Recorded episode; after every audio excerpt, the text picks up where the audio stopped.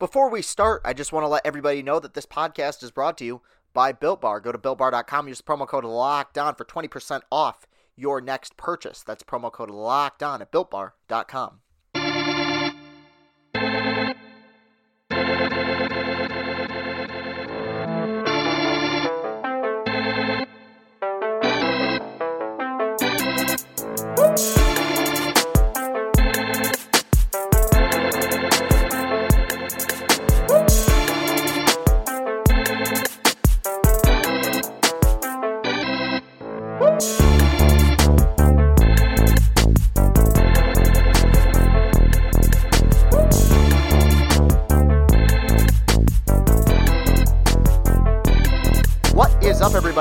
into Locked On Tigers. I'm your host, Chris Castellani. It is Monday, January 18th, 2021. Thank you for tuning in today. First of three shows this week.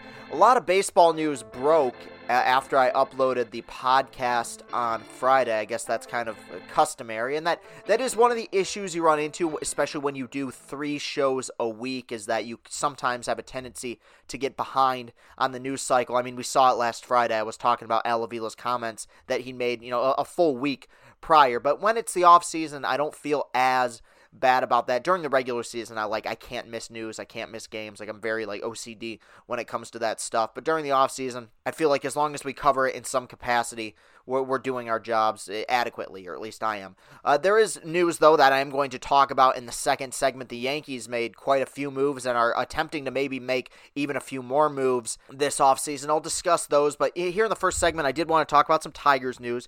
I believe the Tigers had 10 players that were eligible for arbitration, and none of them will will go to arbitration. And, and look, I'm a layman, and so I'm going to try to, as a layman, explain in layman's terms what arbitration is uh, in Major League Baseball. If I screw up a thing or two, please try not to hold it against me, but I think I got it down uh, well enough. And that's that you know, after a few years of service time, a player's becomes potentially eligible for arbitration. Now, you don't want to go to arbitration, and, and uh, ultimately, most players they sit down with someone within the organization. They they work out the, kind of the details of a contract, what they believe they should be paid. They settle on a deal, and that's that. But every so often, Marcus Stroman several years ago with the Blue Jays was an example of this. I believe Jack Flaherty is going to be an example of this. He's currently a pitcher for the St. Louis Cardinals. Sometimes you don't come to an agreement, and when that happens, you have to have an arbiter who comes in and each side, the player and the organization, submits what they believe that particular player should be getting paid, and it's the arbiter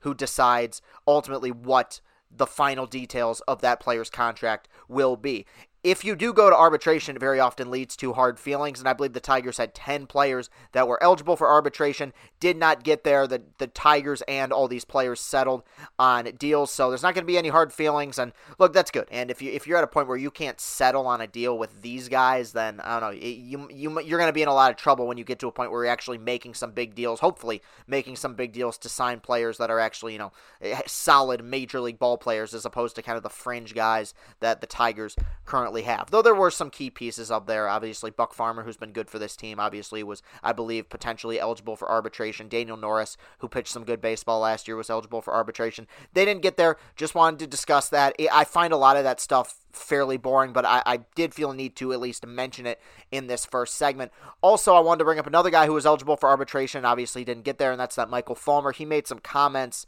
on a Zoom conference the other day talking about his performance in 2020. And, you know, I go back and I listen to the podcasts I made during the season, and, and I think I was as fair with Michael Fulmer as I possibly could have been. And I acknowledged a million times, and I'll continue to say it again, he's attempting to do one of the most difficult things that it is to do, that there is to do in baseball, and that's come back from a second Tommy John surgery. You know, so many pitchers are able nowadays to come back from one. It used to be a death sentence for pitching careers. It's not anymore. Guys are able to come back from one Tommy John, be but maybe not as electric, but be almost as good. You know, Stephen Strasburg, prime example. There's many examples. Tarik Skubal, one of the reason he dropped to ninth uh, into the ninth round in the draft when the Tigers took him was because he'd gone through Tommy John surgery. Michael Fulmer had it when he was in the minor leagues with the New York Mets and just had had it again in 2019. Last year, the Tigers just asked him to give, you know, three innings at a time. Uh, he struggled. I mean, Michael Fulmer was was truly abysmal in terms of his performance last year, and he came out and said that he was embarrassed with how he performed in 2020. And Michael Fulmer's always been remarkably candid, and that's what I like about him quite a bit, and always have liked about him. I remember in 2017 when it was obvious that this thing was about to kind of get blowed up and Tigers were going to start making deals. He alluded to the fact that like, look, I want to be part of a winner here, and I want to be part of a winner. Period. And if, if I, I don't, I'm not going to be part of a team that's contending, then I'd be fine with us trading everybody. Like I appreciate, I appreciated him being forthright about that stuff. Now it's sad what's happened to him in his career. It really is, and and it's not Michael Fulmer's fault. I put that squarely on the shoulders of the organization and their mishandling of him. Truly, 2016. I, I don't put on them because you're in the middle of a playoff chase. You know, I, I think they did at points that year try to limit his innings, you know, maybe a cut off an inning or two here or there because he had a lot of starts where he was rolling and they take him out after six or seven innings when he probably could have pitched eight or nine. 2017, he was noticeably injured. I had the, you know, the, the infamous rant that got featured on Barstool talking about that. And as much as I, you know, am embarrassed by a lot of those things that I said in my early videos. The point I was making, I wish I would have made it a little bit more subtly, but the point I was making in that video was that you have a guy who you believe is a potential, you know, front of the line franchise pitcher for you. At best, he's a long term option. At worst, he's tremendous trade bait, and you're throwing him out there, feeding, you know, f- handing, you know, fresh meat to the wolves and watching the guy get devoured. And he came back in 2018. I don't think he was healthy in 2018. He didn't pitch very well. It led to him getting Tommy John in 2019, and now he's trying to battle back. But you know, he made some comments saying he was embarrassed by his performance last year, and you know that's obvious. That's a harsh word. I, I don't know if, if, embarrassing is the right word. I mean, he, you know, he has every right to say that. I don't think I ever referred to what he did last year as embarrassing because we knew what the situation was. You know, Matt Boyd last year to me put together some embarrassing performances. That was a guy at full health coming off of a season that many people le- believed could potentially lead to a breakout year, and he was he was truly off. He was a home run machine. I don't think what Michael Fulmer did was embarrassing. In fact, I, I think in a way it was courageous. The guy's working his butt off just to try to get back to full health and and competing for a team that is probably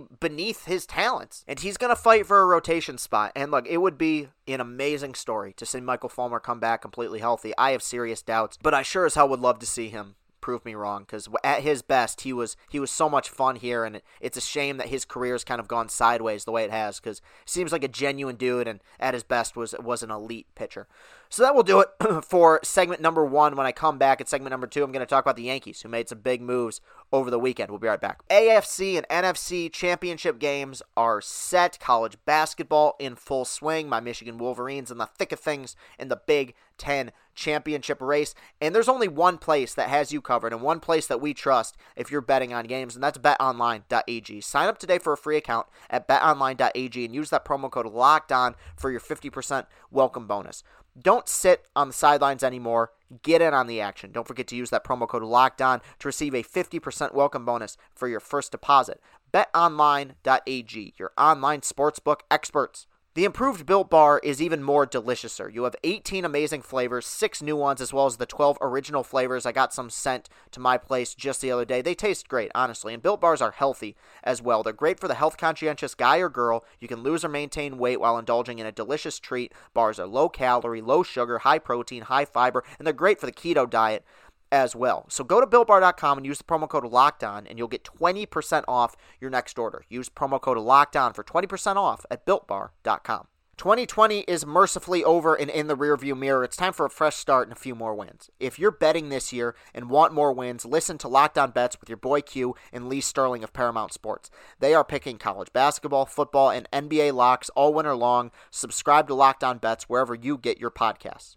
And we're back, everybody. Thank you very much for tuning in on this Monday. So, as I alluded to in the first segment, the Yankees made some big moves. DJ LeMahieu, and I, I, I didn't talk about this a lot, but there's there were all these rumors that DJ LeMahieu, who'd been who has been amazing for the Yankees over the last two seasons, won the batting title last year, batted 364 in the 60 game season. But there were all these rumors about how negotiations with the Yankees and LeMahieu had fallen through. That he was considering the Red Sox, he was considering several other places, and I, I always in my heart of hearts feel like a, a guy who's with the Yankees is going to end up back with the Yankees. A- and that's what happened here. LeMahieu ends up getting a six year extension, six years, $90 million from the Yankees. He's going to be 32 years old this year. You know, they're going to be paying him till he's 38, but at the same time, I.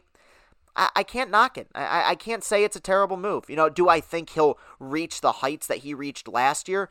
No, but like the, this is one of those guys where even if the power goes away, I mean, at Yankee Stadium and a stadium like that and in that division, it's hard for the power to dissipate that much. But even if the power goes away, solid enough defender, great pure hitter. Like he's like an old time baseball guy. Like he doesn't strike out much, can hit the ball to all fields, just great eye at the plate. He's actually improved his walk rate quite a bit over the last several seasons, especially last year had a 421 on base percentage, which was the highest of his career. Can't knock it. I think it's a smart move for the Yankees. And everyone was acting like the Yankees weren't going to go out and spend money, or I even heard people say the Yankees are going to be sellers. I never buy that. The Yankees, the one thing you got to say about them, and this is true, and I talked about this on a podcast a couple weeks ago, they never stop pursuing greatness. They never stop attempting to be great.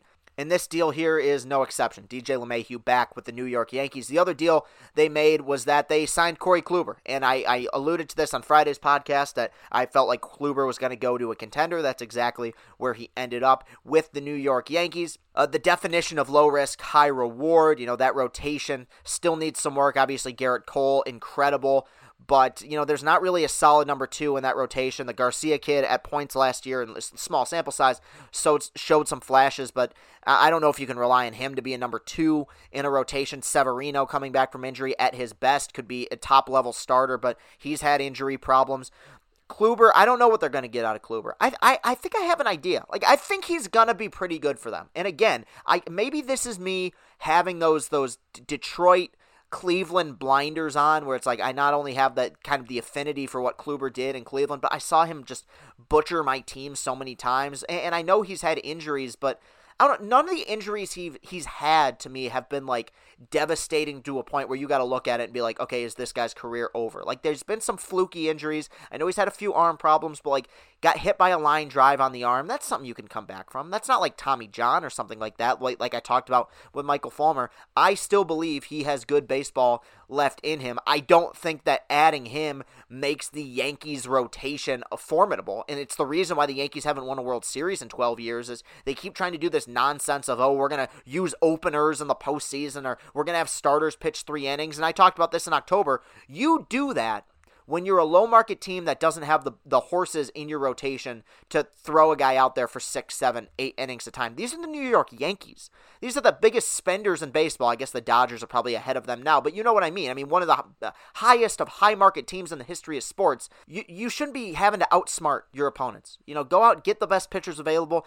I don't know if Kluber's going to be a guy who's ever going to pitch 180 innings again, but I think he'll pitch some solid baseball for him. I, I really do. I believe in Kluber, and I think that was a solid, low risk high reward deal for the Yankees. There are also some rumors, and I'm not going to talk about this until probably Wednesday, but I'll just I'll, I'll, I'll mention it uh, here before we, we call it quits on today's show. There are some rumors that the Yankees are potentially looking to trade for Luis Castillo. Luis Castillo, stud pitcher for the Cincinnati Reds. I've sang his praises many times on this podcast. He's one of my favorite pitchers to watch. Pitched really well down the stretch for the Reds last season and had an All Star season in 2019 as well. Uh, we'll see what comes of it it would make sense because obviously the Yankees just handed out six years, $90 million to LeMahieu, but that's not, like, for them, that's not much. That, that's chump change. I have heard those rumors that the Yankees are trying to avoid going out and splurging on like a, a Gerrit Cole type of deal. So it would make more sense for them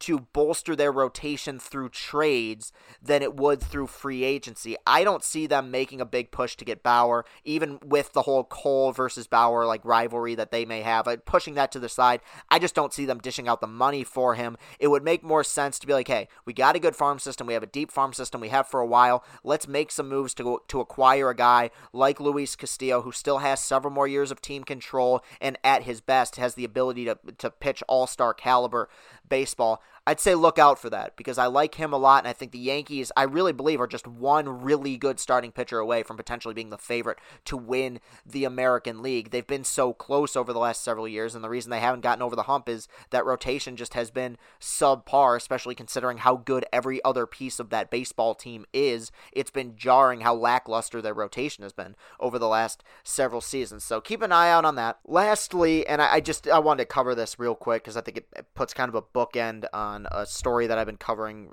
uh, here over the last several months, and you know it's a running theme throughout this podcast. My my undying adoration for Theo Epstein. Obviously, he just stepped down from the Cubs about a month and a half ago, maybe even two months ago. But he's got a job in the commissioner's office now. His uh, this is from the MLB's official announcement. Under the supervision of the commissioner and the owners' competition committee, Theo Epstein will work with baseball analytics experts from the commissioner's office and the clubs to determine the likely effects of various contemplated rule changes. Uh, this is great. This is a, a, a tremendous hire, and I. I'll call my shot right now on January 18th, 2021 one day Theo Epstein will be the commissioner of baseball. Look, I, I know we're in the middle of the worst tenure ever, and Rob Manfred is, you know, look, I, maybe he's a nice guy, and I try not to be too personal, but as a commissioner, I just feel like the guy's a complete dud. I don't see him being commissioner for that much longer. Now, wishful thinking, maybe knock on wood, maybe who knows, but like I don't see him having the like 30 year tenure that Bud Selig had. I think that the pushback is too is too brutal against him. He was kind of an older guy when he took the job anyway, so I don't see him being around a ton longer. I feel like at Theo Epstein. I would, that's where like if there, there, was ever one guy I would actually interview on the podcast, it would be him because I really want to talk to him and see what how what he thinks as an adamant, is just a huge lover of baseball, what he thinks of the sport in general, and I. Maybe that's one of the reasons, a conspiracy theory here. This is just a theory, like I said, but maybe that's one of the reasons why he left the Cubs. It was he just felt like the game itself was kind of getting away from him. And, and I hope that he steps in and does a good job helping out Rob Manfred in the commissioner's office, and maybe one day he'll become commissioner himself or GM for the Tigers. Either one works for me. But that will do it for today's show. You can follow me on Twitter at Castellani2014. Uh, I don't know when I'm coming back to Twitter, and I don't know. I don't even care at this point. So I apologize, but you can follow this show on Twitter. I recommend doing that. That's where you'll get updates. That's where you'll find all the important stuff that's at Locked on Tigers on Twitter. While you're at it, go to Apple Podcasts, go to iTunes, leave a written positive five star review of this program. Really, really would appreciate if you guys do that. I like to hear the, the positive feedback. It means a lot. So if you could go ahead, just it takes just a few minutes, or maybe maybe even a few seconds, leave a positive review. I'd appreciate that. I will be right back here on Wednesday some more baseball news. I appreciate all of you sticking with me. I will be right back here in two days. Thank you very much, everybody. Have a great rest of your day, and go, Tigers.